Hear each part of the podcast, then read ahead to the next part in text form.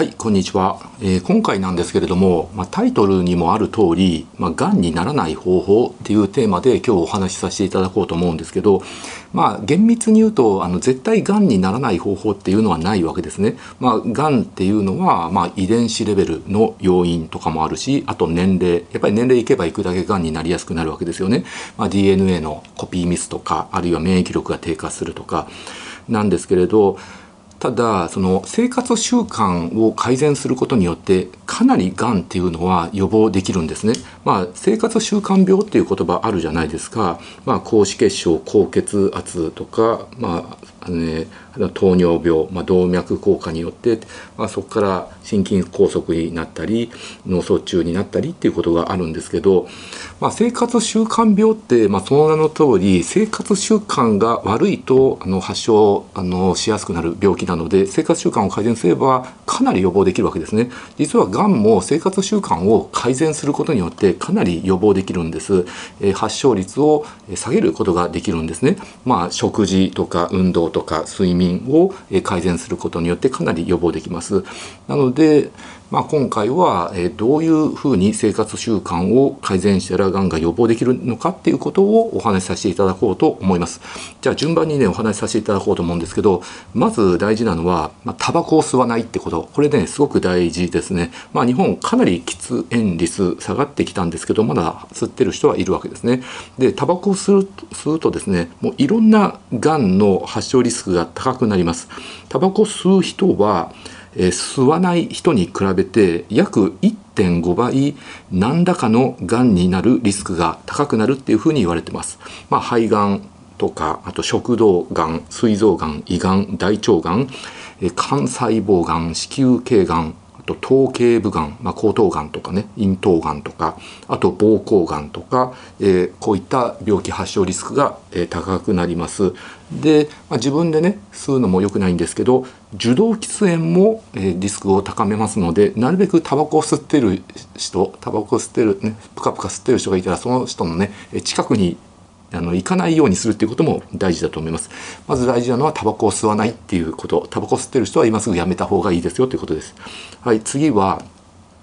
アルコールは良、えー、くないですね。まあお酒飲む人ってね世の中たくさんいると思うんですけどまあ過去のデータを見ますと、まあ、純エタノール 23g 未満を、えー飲む人に比べて 46g 以上、え飲む人は40%程度がんになるリスクが高くなりますよと。69g 以上飲む人は60%程度高くなりますよっていうデータがあります。あの純エタノール 23g ってどれぐらいかっていうと、まあ、日本酒1合とか、えー、ビール大瓶1本とか、えー、グラスワイン2杯とかぐらいです。うんまあ、それぐらいの量を飲む人に比べるとその2倍とか3倍飲む人は、まあ40%程度60%程度リスクが高くなりますよっていうことになります。でどういったがんがリスクが高くなるかっていうと、まあ、肝細胞がんとか食道がん大腸がん乳がんなどなんですけれどなのでねまあお酒はねやっぱり飲まないに越したことがないですね。まあ今回挙げたねがん以外でもやっぱりお酒を飲む人あの全く飲まない人に比べるとちょっとでも飲む人っていうのはさまざ、まなですね健康被害は出るわけですよね。なので、まあ、全く飲まないっていうのが僕は理想だと思っています。で、まあ、結局アルコールを摂取するとそれが肝臓で分解されてアセトアルデヒドになってでそのアセトアルデヒドがまた分解されてなんですけどその中間のですねアセトアルデヒドがさまざまなあの体に、害を及ぼすっていうことがあります。なのでお酒を飲めない人っていらっしゃいますよね。まあ僕もそうなんですけど、全く飲めないわけじゃないんですけど、アルコール飲んで最初は気持ちいいんだけど、まあ、すぐ顔が真っ赤になっちゃって、心臓がバクバクしちゃってって、で、ちょっと気持ち悪くなってて、お酒が弱い人、うん、そういう人ほど癌になるリスクが高いわけです。なので、お酒が飲めない人ほど飲んではいけないんですね。アセトアルデヒドを分解する酵素がですね、あの足りない人、まあ、僕なんかがそうなんですけど大体日本人4割ぐらいの人がそれに当てはまるのでお酒飲んですぐ顔真っ赤になって心臓バクバクしちゃってね気持ち悪くなる全然気持ちよくならないもう気持ちいいのは最初だけっていう人はお酒飲めるんですけどでたくさん飲めばちょっとずつ飲めるようになるんですけどやっぱりもともとね遺伝子的に飲める人に比べれば飲めるようにはならないんでお酒が弱い日本人の4割の人こそお酒はやめた方がいいです。でもちろんお酒がねいっぱい飲める人遺伝的に飲める人でも飲まない方がいいわけですね。はい次行きましょう。じゃあね次はね食事についてお話ししましょうかね。食事はですねまず塩分が多いと、えー、胃がんなどのリスリスクが高くなりますよね。あとは辛いものも良くないです。辛いものっていうのはねもう刺激が強いので食道とか胃を刺激してですねそれによってあのがんを発症させてしまうということがありますんであとは熱いものも良くないですね、まあ、基本的にですね刺激の強いものっていうのはまあそれをね摂取し続けることによって慢性的なね刺激をずっと送り続けることになるのであの慢性的な刺激をするってこと自体はねやっぱりがんの発症リスクが高くなります。ほとんどのものは。熱いものは特に食道がんのリスクが、えー、上がりますよね。なので、まあ、なるべくねシチューとかあとお茶とかコーヒーとかでもぬるいものを飲んだ方がいいです。できれば60度以下にして飲むのが望ましいと言われています。まあ口の中に熱いものを飲んで熱々って言ってゴクンって飲んじゃうと下の方下がっちゃうと暑さって感じなくなっちゃうんですけどなんとなく胸の辺りが熱い感じするんですけどあれがねすごく危険なんです。なのでなるべく冷ましてから飲むようにしてもらった方ががんのリスクは下がります。あとはですね、まあ、加工肉とか赤肉これは主に大腸がんのリスクがね高くなります。加工肉っていうのはハムとかベーコンとかソーセージとか、うんまあ、硝酸ナトリウムっていうものがあの大きな害をもたらすものなんですけど、まあ、その亜硝酸ナトリウムもですね加工肉によってどれくらい含まれてるかっていうのは違うんですけど、まあ、ざっくり言うと安くて質の悪い加工肉の方ががんのリスクが高くなります。それはまああのいろんなメーカーのものをですね比較してあの特にこのメーカーのこのウインナーがねリスクが高いですよっていうのもネットで検索すればある程度出てきますのであのまあ、加工肉はなるべく控えた方が良いですよということです。加工肉に関してはですね1日の加工肉摂取量が 50g 増えるのに伴って大腸がんのリスクが18%高くなるというデータがあります。あとは赤肉赤肉っていうのは牛肉とか豚肉とか羊の肉とか赤い肉のことですよね。赤い肉はですね1日 100g 赤い肉を、えー、摂取するグループは、えー、1日赤肉摂取が 5g 以下のグループに比べて全てのがんのリスクが31%上昇しますよと。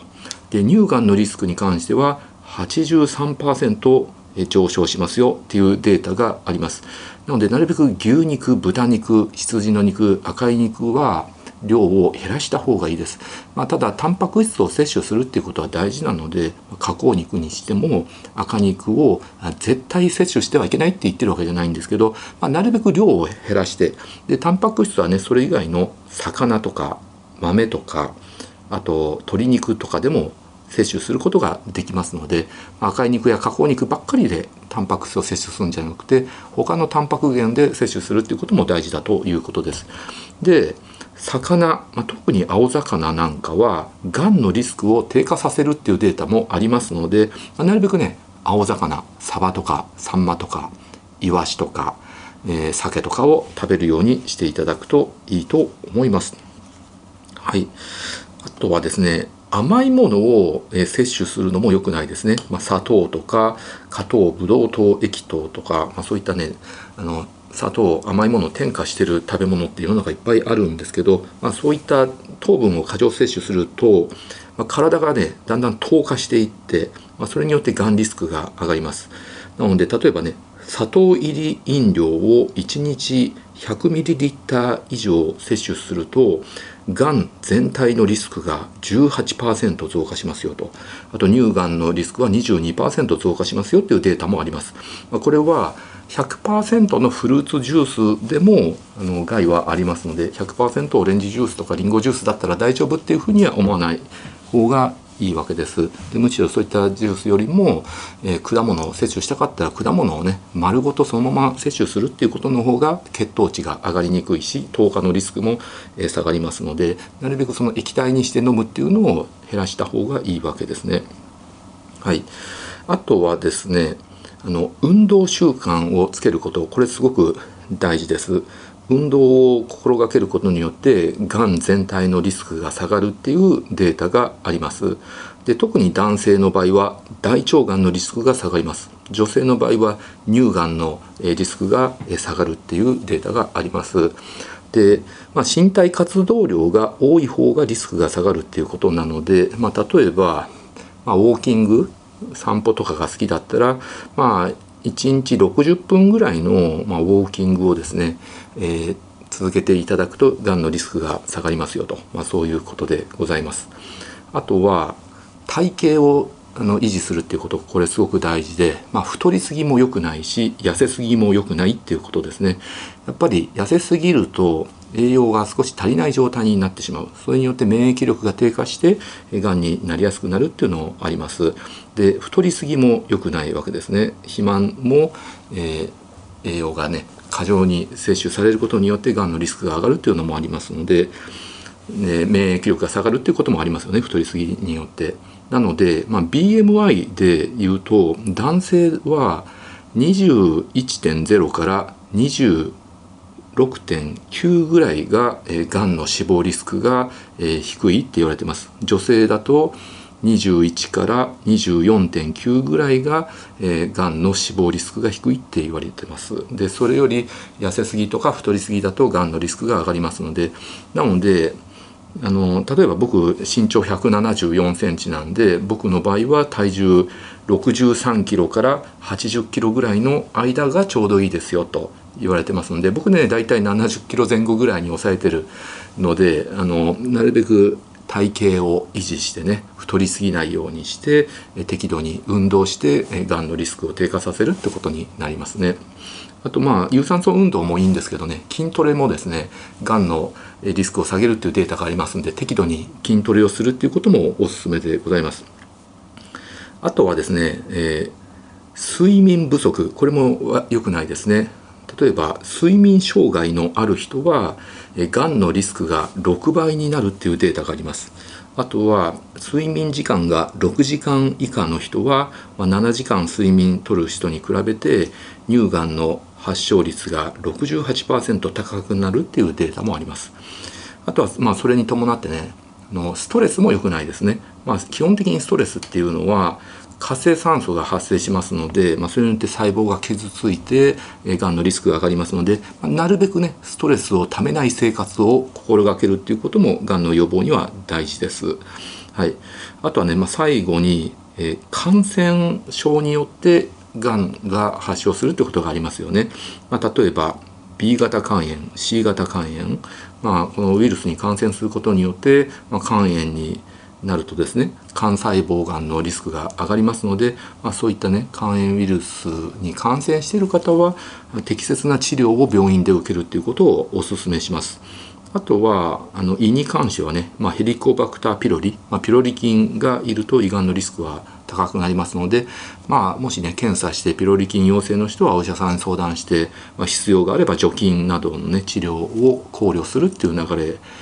に、えー、持っていくといいと思います。あとは子宮頸がんに関しては有名なのは HPV ヒトパピローマウイルス、うん、これも感染してしまうと子宮頸がんのリスク高くなりますので、まあ、若い男女は、えー、僕はあの子宮頸がんワクチンはあの推進派ですあの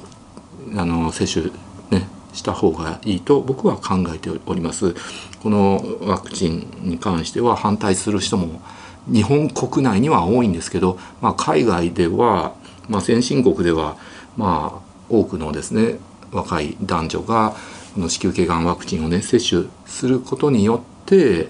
もう子宮頸がんはもうどんどんどんどん減ってもう撲滅できるんじゃないかっていうふうにねぐらい言われてるんですけど、まあ、日本ではですね、まあ、それが進んでいなくていまだに毎年多くの女性が子宮頸がんで命をなくすっていう、まあ、先進国の中ではね日本はそういう悲しい状況なので僕は子宮頸がんのワクチンは推進すべきだと考えています。はい、以上が、えー、がんを予防する方法です、え。実践していただくといいと思います。ご視聴ありがとうございました。